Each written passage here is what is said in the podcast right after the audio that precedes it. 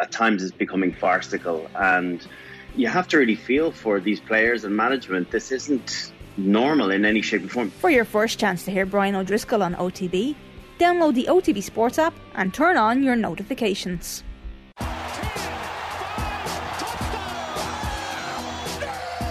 The Snap on OTB Sports, brought to you in association with the Aer Lingus College Football Classic. Northwestern Wildcats versus Nebraska Huskers at the Aviva Stadium on Saturday the 27th of August 2022. Get tickets first. Official pre-sale is Friday the 19th of November. And you're very welcome along to The Snap, your one-stop shop for all things American football here on Off The Ball. I'm Ronan Mullen, joined as ever this week by Cian Fahey. Cian, how are things? Is that a Phoenix Suns jumper? It sure is. It looks like it's from like 1998. Listen, the retro stuff is back in, Cian. You should know that more than me. You're so entrenched in all things America. You know the basketball gear is where it's at. Yeah, I'm guessing was that Shaq wasn't there at that stage, was he? He would have been around that time, so it's probably a fitting retro top. But like Chris Paul's there now, so that's the main thing. Everybody loves him, right? Yeah, about as much as everyone loves me on Twitter. Well, that's open to interpretation, Cian. I think we'll have to clarify that at a later date. But as people heard there at the top of the show, we are brought to you in association with the Aer Lingus College Football Classic. Be the first to get tickets to see Northwestern versus Nebraska at the Aviva Stadium. That's on Saturday, 27th of August, 2022. You can get tickets through the official game pre-sale on Friday, November 19th. And as myself and Cian have discussed over the last few weeks, there's a lot more to these games than just the on-field experience. OTB's Owen Sheehan was stateside last weekend to sample the atmosphere. We are here outside Ryan Field where Northwestern have been beaten by University of Iowa. Let's have a look at what the car park was like before the game. Traditions on game day, we come here. I had a friend, Roger. We used to have an ambulance that would come. We've got about 6 spots, usually about 40, 50 people. We tend to go into the game at start time. We don't always do it. We got a bunch of people who have TVs in the back of their cars.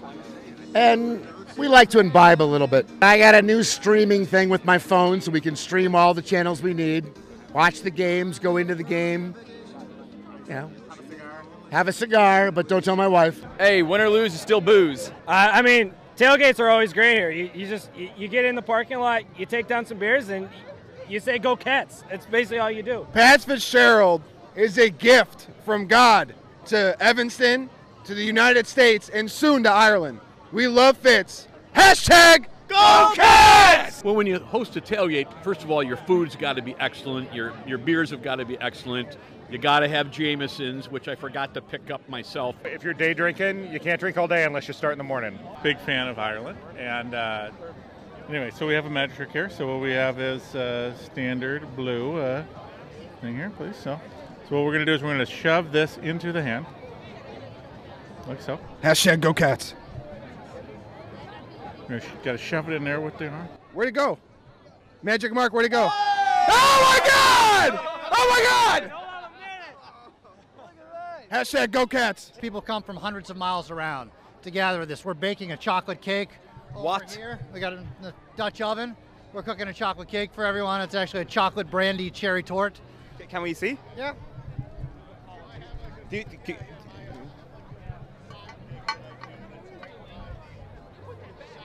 So that's a chocolate cake. Yes. My message to Irish people, be ready. There's no greater, no more powerful team in the Big Ten than the Purple. They're a force.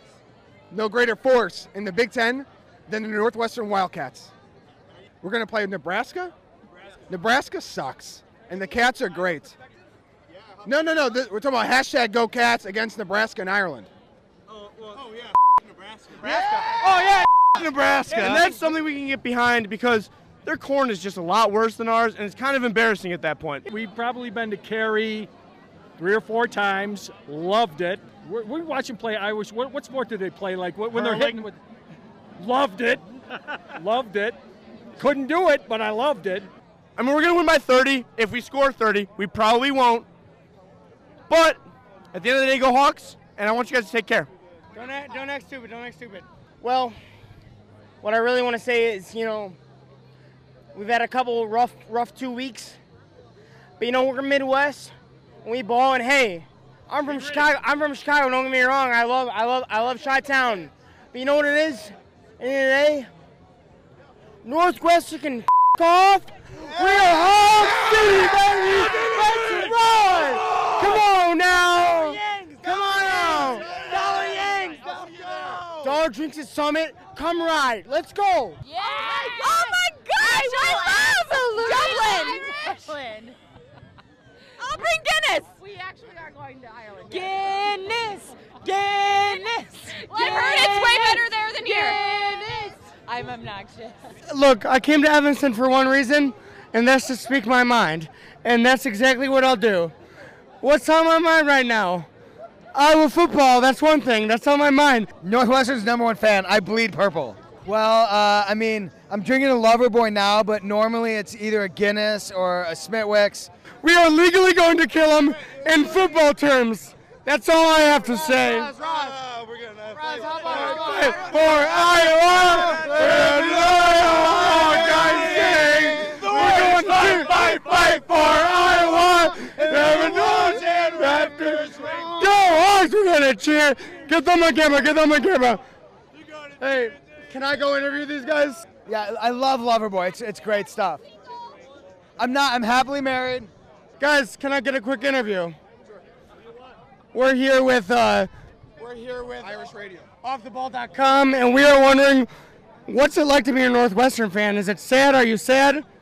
Well, we can't be as sad when we were ranked and then, you know, top 5 in the country and then lost, you know, a couple times here and there.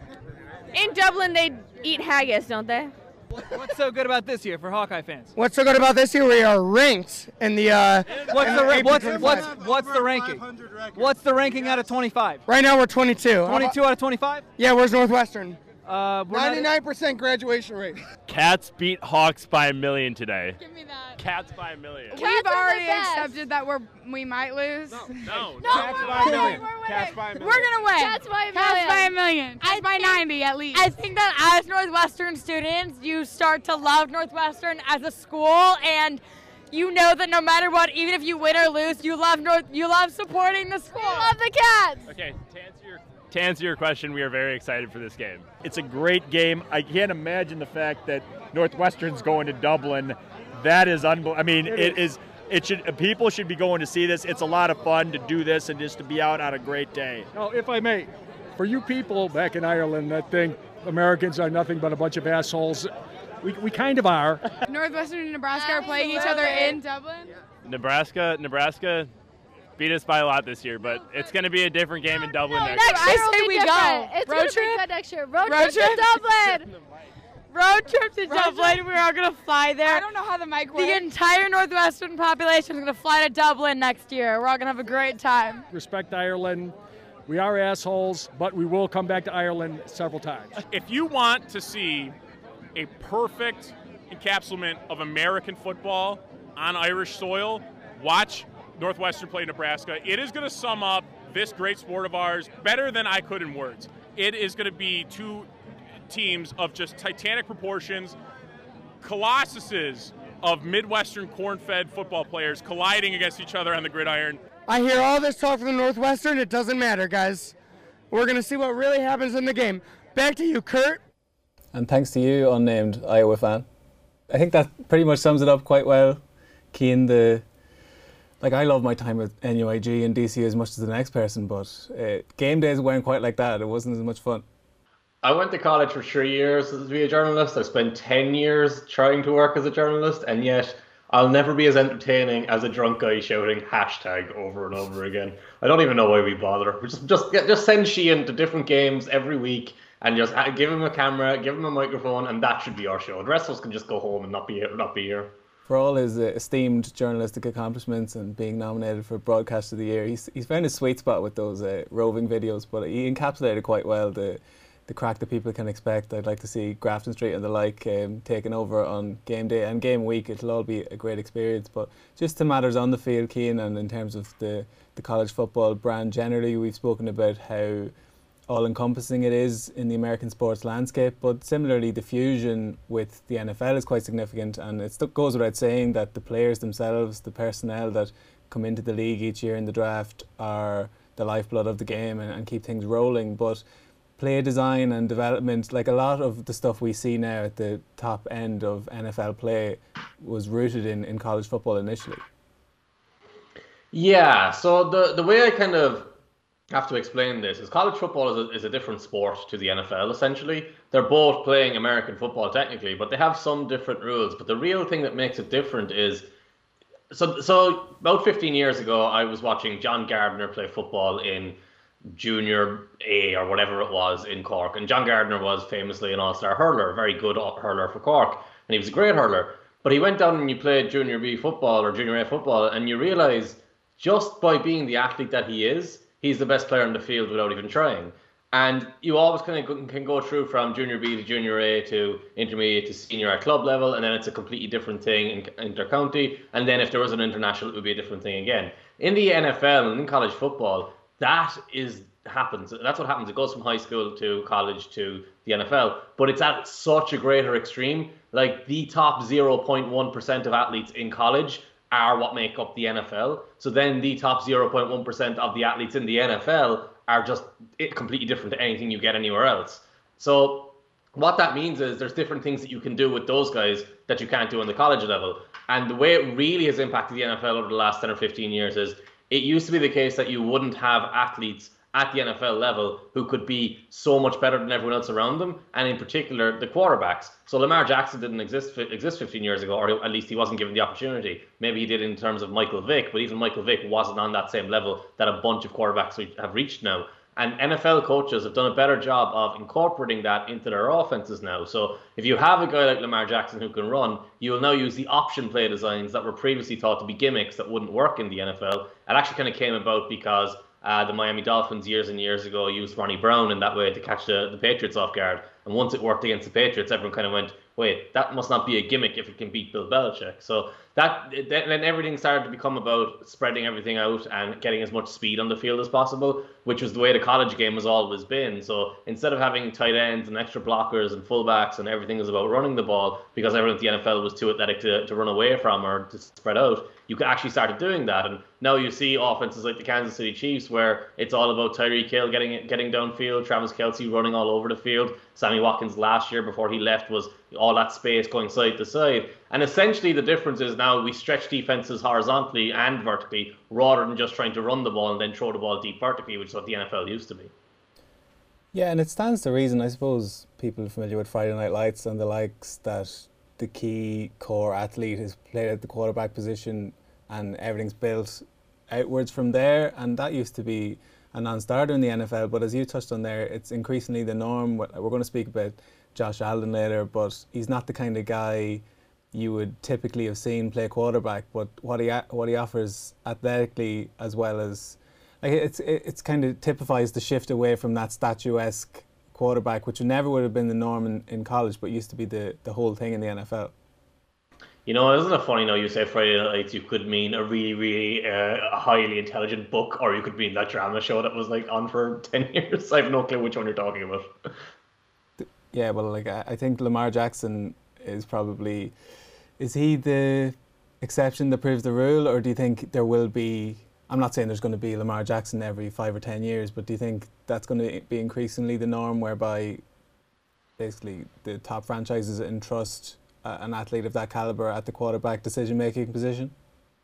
No, I think it is the norm now, because most quarterbacks can move at least a little bit, and then you can see coaching staffs will adjust when they can. So last week you had the Arizona Cardinals had to play with Colt McCoy after playing with Kyler Murray all year, and it was essentially the same offense, the same style of offense. You just didn't have those running plays that Kyler had. And actually they called 1 or 2 running plays with Colt McCoy because he can move a little bit, but he's not like a great athlete like that. But when you have all the like when we used to say, oh, he can do things that most quarterbacks can't, that's kind of changed a lot now, because so many of the quarterbacks now are young athletes, whereas you used to have guys, well, like, it's not really fair to say the norm was Philip Rivers and Eli Manning, but largely the norm was Philip Rivers and Eli Manning and Brett Favre, guys who just stood in the middle and slung the ball from there. Now you can just do so many different things. And what it does, when you move the point of attack for the quarterback, so where the ball is being thrown from, it changes the angle the ball goes to arriving at the wide receivers and at the tight ends, which means that the defenders have to change the way they defend. They have to be able to see the quarterback more instead of just turning and running with guys. And we'll talk about it with Josh Allen, but there's a lot more zone coverage being played now, and that's partly because of the rule changes as well. But there's a lot more zone coverage now. There's a lot more cautious defensive play, which is contributing to these bigger scores and these higher touchdown numbers, and a guy like James Conner having a huge amount of touchdowns, 11 already, and it not really being a big deal because offense is so easy now. Yeah, and we're going to get into those NFL talking points in just a moment. We have a ton of American football goodness coming your way this week, and the return of OTB Club Gridiron is in action already. It'll have highlights from the snap, reports from games, early bird tickets to events and more. You can also pick up the code now ahead of that exclusive 48-hour presale we mentioned earlier for November 19th. Sign up now at otbsports.com/Club Gridiron. Now, time for the Pick Six.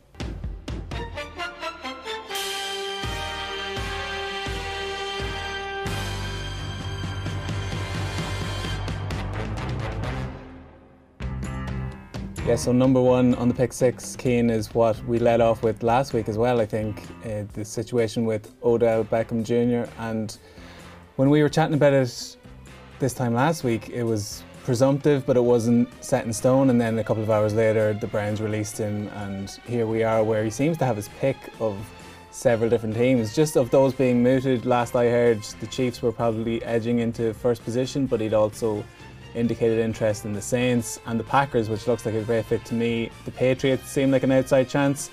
Number one, where do you think he's going to end up? And number two, what's the best fit for him, do you reckon? It looks like Kansas City is where he's going to wind up, and how could you really blame him? Like, who wouldn't want to play in Kansas City? I know they're having so many problems this year, but you've still got Andy Reid there, you've still got Patrick Mahomes there. Andy Reid will put the ball in his hands of Patrick Mahomes. For as much as he struggled, he's still a very, very good quarterback, so you can put your trust there that he would be good. Where do I think he could, or he would be best fit? I think he'd have the biggest impact in Baltimore, just because it's addressing the largest need of a team. And the other aspect of this is Odell has offset language in his contract. So what that means is there's no reason for teams to bid for him.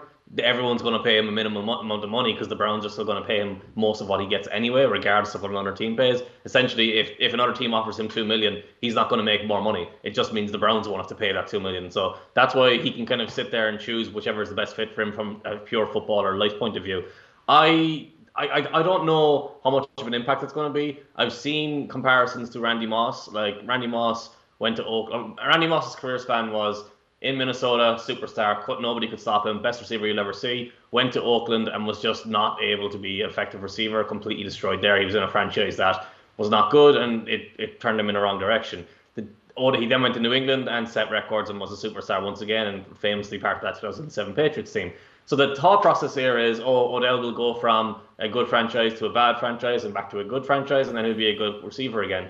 But I think he's lost a step. I don't think he's a bad receiver by any means. I just think that ACL tear put him a step backwards. And maybe it's a short-term thing. Maybe it's not a long-term thing.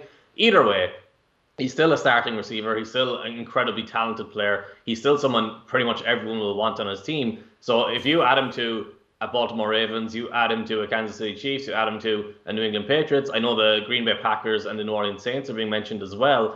The Packers make a lot of sense because they need a receiver. I don't think it's going to happen. But the Saints make some sense, but not really, because they don't have a quarterback at this stage. So I can't really see Odell going there. Because the other aspect of this is, I think Odell is taking his time because he knows how important it is to get this one right. He's going to be free agent at the end of this year, no matter who he signs with. He's going to sign a one-year deal, a prove-it deal. So he needs to put up some numbers and make some plays and remind everyone of why he was such a big deal. I think he'll go somewhere good. I think he'll go to Kansas City. He'll go to or Green Bay or Baltimore, someone like that, and we'll get some big moments from him, and he'll have a big impact on how the season plays out. Yeah, it's intriguing because that video we chatted about last week where Odell's dad put that compilation of routes he ran and wasn't throwing the ball when he was open, and Kevin Stefanski's offense obviously is by design where you're supposed to be in a certain place at a certain time, so it might have been slightly misleading in terms of what that video was trying to represent. But at the same time, Mahomes, when he's at his peak, and we hope he gets back to his best at some point this season, when he does sort of freelancing, gets out of the pocket, and if he sees Odell Beckham Jr. open, he's going to find him. So that's probably the difference between Mahomes and Mayfield. So as much as the Saints are being mentioned, it makes way more sense to me that he would go to a team like the Packers or the Chiefs with a quarterback he can trust to deliver him the ball if he's in good position. But just on the Chiefs before we move on, they've obviously been faltering big time this season. Would this be enough to get them back on track, or is this a need they particularly have to address? No. So I think what you mentioned there as well, it's important to know that the Browns are a run-first offense. They're oriented on running the ball, and they've paid two offensive linemen since letting Odell go, and that's kind of a reflection of who they need to be. The Chiefs are very much a pass-oriented offense, and so Beckham being there would probably have a bigger impact. But does he usually change them? It's hard to know because... So Tyreek Hill obviously is their number one receiver. Travis Kelce is obviously their best receiving option, even though he's a tight end and not a wide receiver. And then you've got... Mecole Hardman, who drops everything that's thrown his way, Byron Pringle, who's okay, Demarcus Robinson, who's okay. So there's an ability to upgrade there. You can come in there as Odell and change the team around. Josh Gordon hasn't done anything yet, so he's not someone you can expect anything from either. But if he goes into that team, it's still not going to change the way Mahomes is playing. And the way Mahomes is playing behind that offensive line, behind the effectiveness of the offensive line there, it's not good enough. It's bizarre because... The only explanation I have for him and Travis Kelce right now is that there's something personal between the two of them, because Kelce is open all the time and Mahomes is just not throwing the ball to him. Whereas back in the day, it was like, Travis Kelce's there, he's my first option, I'm getting the ball to him, I'm throwing to him, I'm throwing to him. There's either an interception or a missed third down play from 2 weeks ago, or when Kelce is running wide open underneath, and Mahomes throughout his whole career has seen that and thrown it to him, and got it to him, and they've got the first down, and they've kept going, and it's big play, big play, big play. But for whatever reason, 2 weeks ago and all this season, he sees that now, and he throws to the guy who's covered further downfield, and it's bizarre. Last week, they opened the game with a touchdown to Travis Kelce over the middle, and I thought, yeah, look, they're going to emphasize him. They've recognized the problem, they're fixed it, and they're going to score, and he's going to catch 8 passes and have 180 yards, and it's going to be the turnaround game. And that was it. That was it. I think he had 2 catches in the whole game or something like that. He just wasn't involved. He's not a factor. So if you put Odell in, maybe he gives someone Mahomes is happy to throw to, and maybe it's a matter of replacing Hardman and giving someone reliable there. And that has an impact. But how much of an impact if they keep playing this way? I don't know. We've been talking about the Chiefs as, are they going to make the playoffs? I'd probably still be questioning, are they going to make the playoffs with Odell? Yeah, and they're the kind of team, if they get into the playoffs, they could be dangerous. But the more time passes, they're looking not that impressive. Moving on to number 2 in the pick 6, Love Really Hurts Without You. That is, of course, the situation in the Packers, who are, of course, the opponents of the Chiefs, and you get the impression with some sort of competent quarterback play for the bulk of that game, the Packers would have come away with another W. The Aaron Rodgers situation from the last few days, Cian, well publicised. We touched on it last week, and it has evolved in the days since to Pat McAfee show appearances later. I think Aaron Rodgers has been the front of most newspapers, led off most news programmes in America, so we don't have to dwell on that overly. But in terms of the footballing side of things, Jordan Love has given Rodgers a lot more leverage in the Green Bay situation, because it's patently clear he's not ready to step into the shoes that Rodgers is sure to leave in this offseason. I don't know how much Rodgers believes what he's been saying about COVID and vaccines the last couple of weeks, but I know for sure he did not believe what he said about Jordan Love this week, because he came in and said Jordan was very impressive and he put up a good showing and a good foundation to build on, and you could just see Rodgers is like, they tried to replace me with this guy. It's so incredibly frustrating for the Packers, I'd imagine, because they brought Jordan Love in to sit him and develop him, and then you put him in and he looks like this. That's not any sort of confidence in you moving on from Aaron Rodgers. That's not any sort of confidence in you justifying that draft pick you spent on him, that traded up to get him. When Jordan Love was the pick, the thing that has to be remembered is it made no sense because they had Aaron Rodgers, because they had major needs elsewhere, and they had a team that was built to win a Super Bowl right now. It made no sense to try and move on. But what was overlooked then was Jordan Love was not a great prospect by any means. He was picked at the end of the first round when he was probably a mid-second round prospect. He was a development guy. And when he played against the Chiefs last week, you just saw it. From his very first throw, he has a receiver wide open in the flat after play action, and he just throws the ball over his head. He gets to a third down soon after that. He feels pressure when there's no pressure there, turns around and looks for his check down and throws it over his head. He tries to hit Devontae Adams down the left sideline. The ball's nowhere close, and Adams has to turn into a defender to prevent an interception. And that's just the way it went throughout the whole game. He is clearly not comfortable with the pace of the game. He's not showing any pocket presence. His arm talent isn't what they wanted it to be, because they probably compared him to Patrick Mahomes, because that was the popular comparison.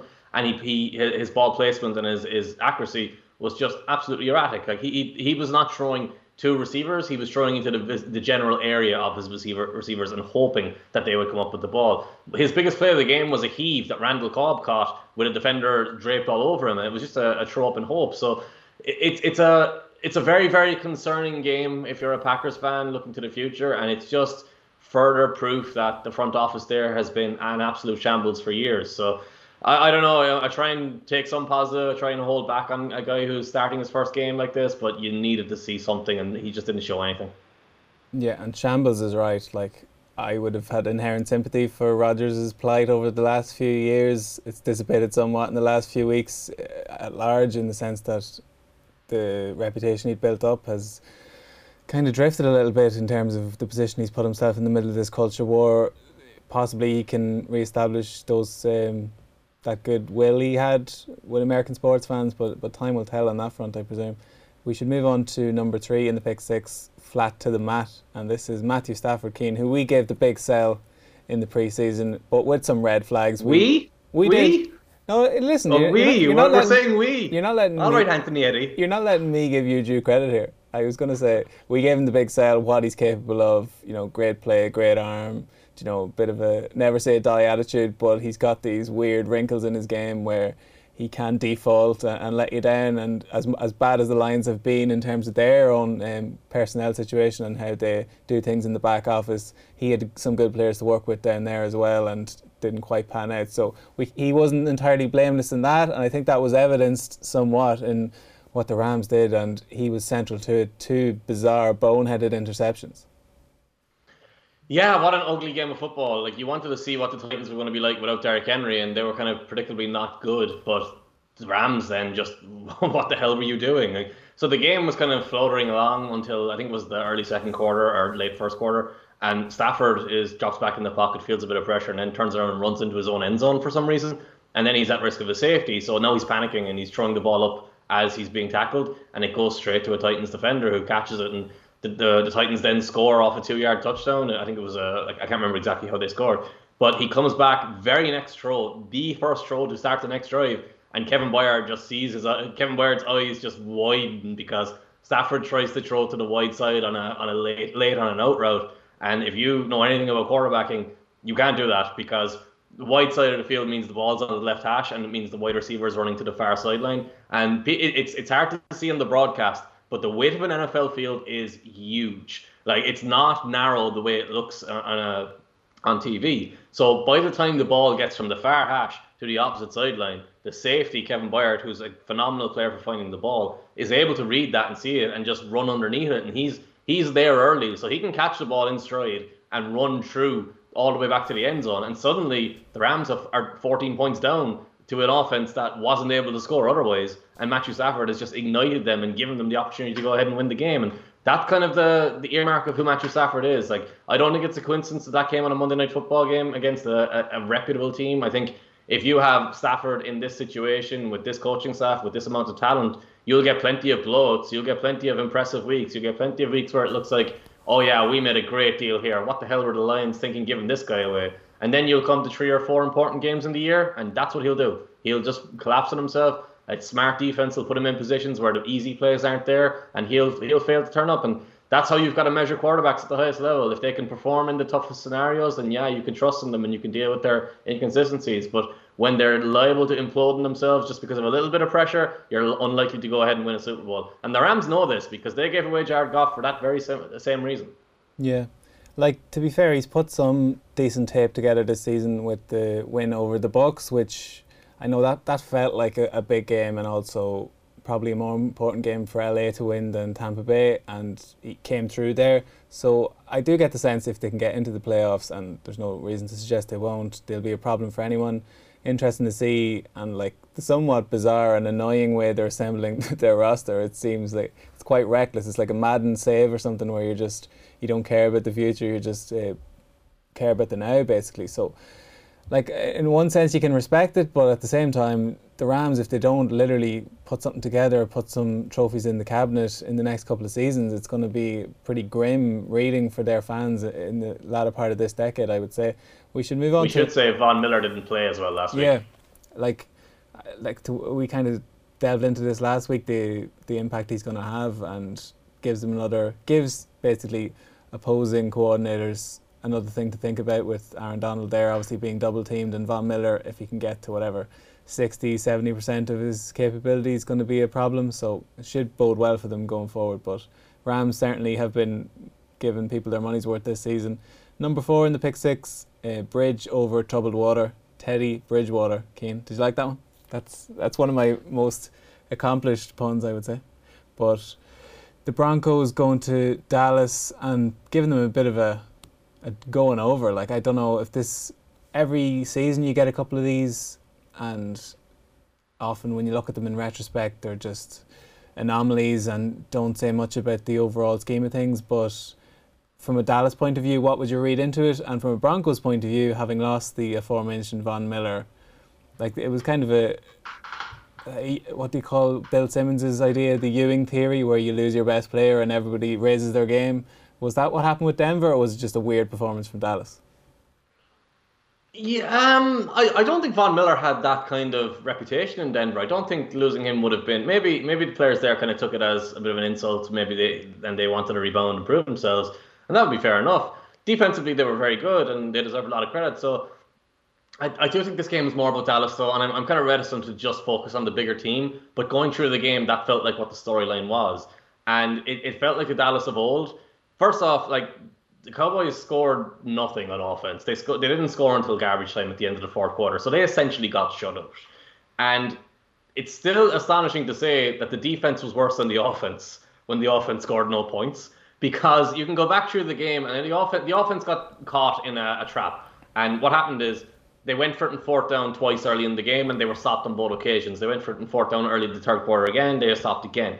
And this is a thing that gets overlooked when you're just talking about the numbers of going for it and fourth down versus punting.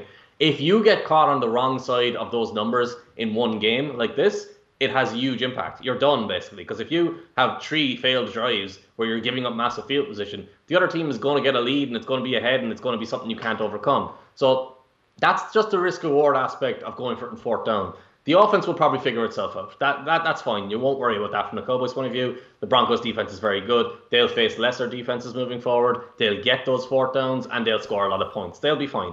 Defensively, my God.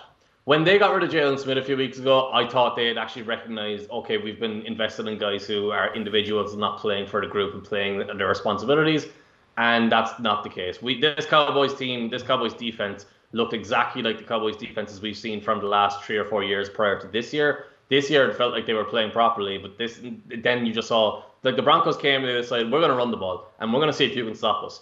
And the Cowboys had no interest in stopping them. No one was getting off blocks, no one was making tackles, and no one was playing their responsibilities. They're playing Keanu Neal at middle linebacker now. He's a converted safety, used to play for the Falcons, was a very, very good safety. He was all over the place because he was trying to play the pass all the time while the Broncos were running the ball. So there was literal plays where he's running in the wrong direction, running away from the ball, while the running back is going to his spot on the field. There's a play late in the game where Javonte Williams is being tackled by a defensive tackle 2 yards downfield. And the defensive tackle is just hugging him, walking with him as he goes up the field, and then lets him go for some reason. And he goes for 30 yards. There's a play, to be honest, there's plays the whole way throughout the game. But there's a play with Melvin Gordon in the red zone going up the middle where the defensive tackle for the Cowboys is up against the left guard of the Broncos, and the defensive tackle jumps sideways and gets pushed and then falls over, and he's just lying on the ground watching as Melvin Gordon runs through the hole right in the middle of the defense. And it's stuff like this that is just not supposed to happen. Like, Micah Parsons actually stood out as well. He had a couple of plays where he didn't no interest in tackling anybody.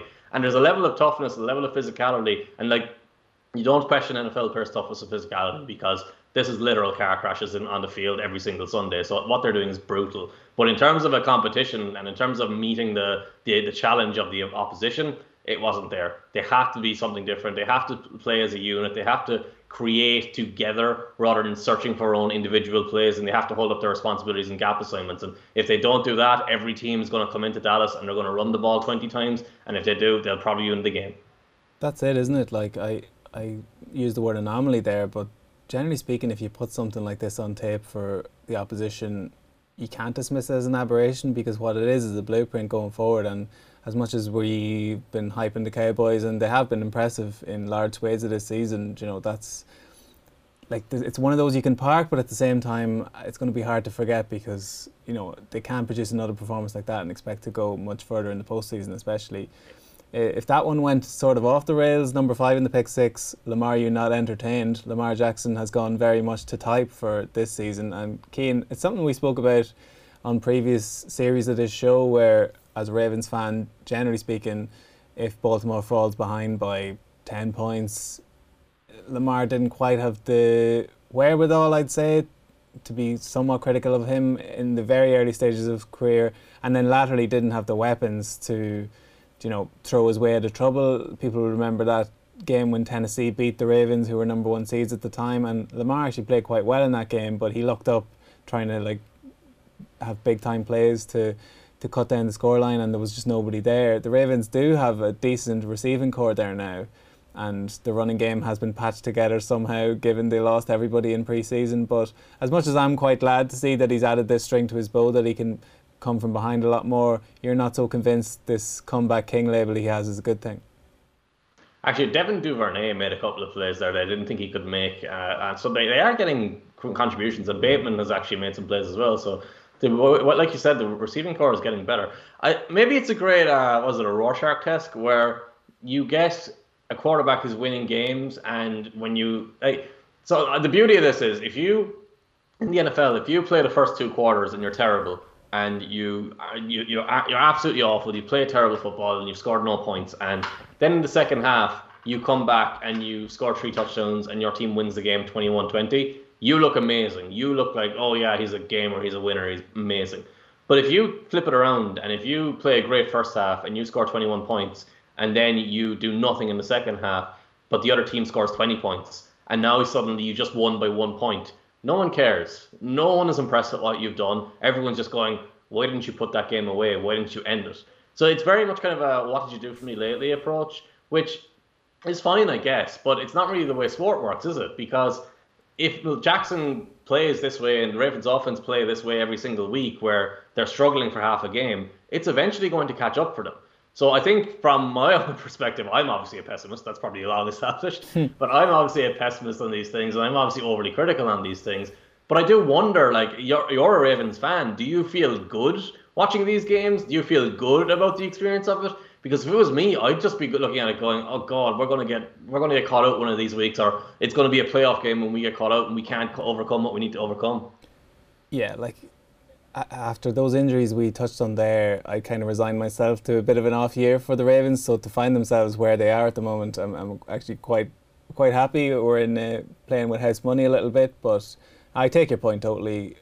Probably where you could fall down on the Ravens in previous years is that they played their best football at this time of year, and then when it got to the playoffs, they didn't have many bullets left in the chamber. At least now you know there's a huge ceiling for them there, and they're going to get a few more players healthy, not the marquee players necessarily they need, but they're going to have more options to choose from, particularly on defence. Their pass defence has been a little bit shaky, so the Vikings probably should have won that game, but it bodes well that the Ravens are winning while not playing well. Just briefly on that division, Cian, and again, it's something we seem to come back to every year. We sleep on this division every year and start talking about the West in the AFC and the NFC as really strong divisions, and all the time the AFC North comes back strongly, and you see the Browns, who are many people's favourites that coming into this season, have kind of bounced back with that win against Cincinnati. The Bengals, who were the number 1 team in the whole AFC, are now bottom of the division. And then the Steelers, who we wrote off entirely, excuse me, Ben Roethlisberger looks like a sentient human again. So what do you think? Can I just point out that the Vikings probably should have won that game? That should be the motto of the Kirk Cousins era. If they make a 30-for-30, just put it that. That's Kirk Cousins. Yeah, that division, to be honest, I think the Ravens have to feel really good about it right now. 2 weeks ago, it was like the Bengals are going to be here. We all bought into the Bengals and everything looked good for the Bengals. And since then, they've betrayed us and just made us look like fools. And Jamar Chase has actually slowed down a little bit. The Browns, the Browns are not a good enough team at all. Like, I know they had a win or whatever, but we've seen with them, like, after Odell left and Mayfield had that big play to Donovan Peoples-Jones, you saw everyone going, oh yeah, maybe Odell's was the problem, maybe Baker's not the problem. But it's like, we've seen Baker have these types of games. We know what he is. He's up and down, up and down, up and down. He's never been consistent enough, and the Browns are never consistent enough. So it really comes down to the Ravens, and if you believe in the Steelers. I mean, the Steelers, that Chicago game on Monday night, like the Bears can feel aggrieved about that. There were many different things from that game. God. Absolutely wild, wasn't it? I don't know how you explain that clip with the referee on Cassius Marsh, but I let's not even get into it. Either way, I think it's the Ravens division. It's kind of funny. We came into the year going, yeah, it's the Ravens division. Then the first month, it was like the Ravens are still winning, but it doesn't really look like it's their division. And now we're back to it's the Ravens division. So in 3 weeks again, we could be saying something completely different again. Yeah, and speaking of things we didn't foresee, just before we say goodbye to everybody, number 6 on the pick 6, Josh and Josh, and the kind of weird, quirky thing that happened last weekend was Josh Allen sacking Josh Allen. Much like the question I posed you on Denver against Dallas, the Jags beating the Bills 9-6, you just look at that scoreboard, you're thinking, geez, what happened there? What way do you fall down on? Was this more a reflection on the Jags rallying or the Bills just having an absolute nightmare? Combination of both. Josh Allen is a very, very good defensive end and a very, very good outside linebacker who's been nullified a bit by his coaching staff this year because his coaching staff is not good. But they got a perfect game plan against this Bills offense. They sat in zone a lot. They rushed for a lot. They didn't give Josh Allen any opportunities to throw the ball deep downfield or throw the ball to the intermediate level. And what happens then is Josh Allen has to make quick decisions and throw underneath, which is not what he's particularly good at. And it also, but they were also able to do that because Taven Bryan had a huge game on the interior, Josh Allen had a huge game on the outside, so they were getting pressure with that four-man rush. And both of at least one of Allen's interceptions came from a disguised pass rush where they blitzed off the corner, off the slot, dropped Josh Allen back into space. He intercepted the ball from Josh Allen, the quarterback. And that's because he misread the coverage of what was happening. And they did a great job of being very patient defensively, of forcing the Bills to take the checkdowns, to take the shorter throws, and then strike when they had the opportunity, then show something different and change it up. And Josh Allen, the quarterback, was just confused throughout the game. The Bills failing, they needed to run the ball. They needed to commit to running the ball because that's the only way you can get the Jaguars out of that game plan that they had, and they didn't do it. So the Bills can go and reassess. They have solutions to the problems they showed. The Jaguars should take a lot of heart from that, even though like Trevor Lawrence didn't have a good game, obviously, and the offense didn't do anything. And Trevor Lawrence actually got hurt during the game as well. But defensively, this unit got destroyed by the Houston Texans in week one, and they did so by the Texans using the same three plays over and over and over again. And that is a complete night and day from what happened last week, where they were the ones dictating to the Bills' offense. They were the ones posing the threat, posing the problem. So they should feel really good about that aspect of it. But in general, of course, the Jaguars don't have much to feel good about. And in general, the Bills have a lot to feel good about. So this will probably end up being just a blip on the radar by the end of the year. Yeah, it'll be interesting to see. And there we have it. We did our best to distill what was possibly the busiest NFL week of recent memory. But great analysis from Keane as ever. We'll chat to him again next week. And thanks to JP and Andy for helping put the show together. Thanks to all of you for tuning in. We'll chat to you next Thursday.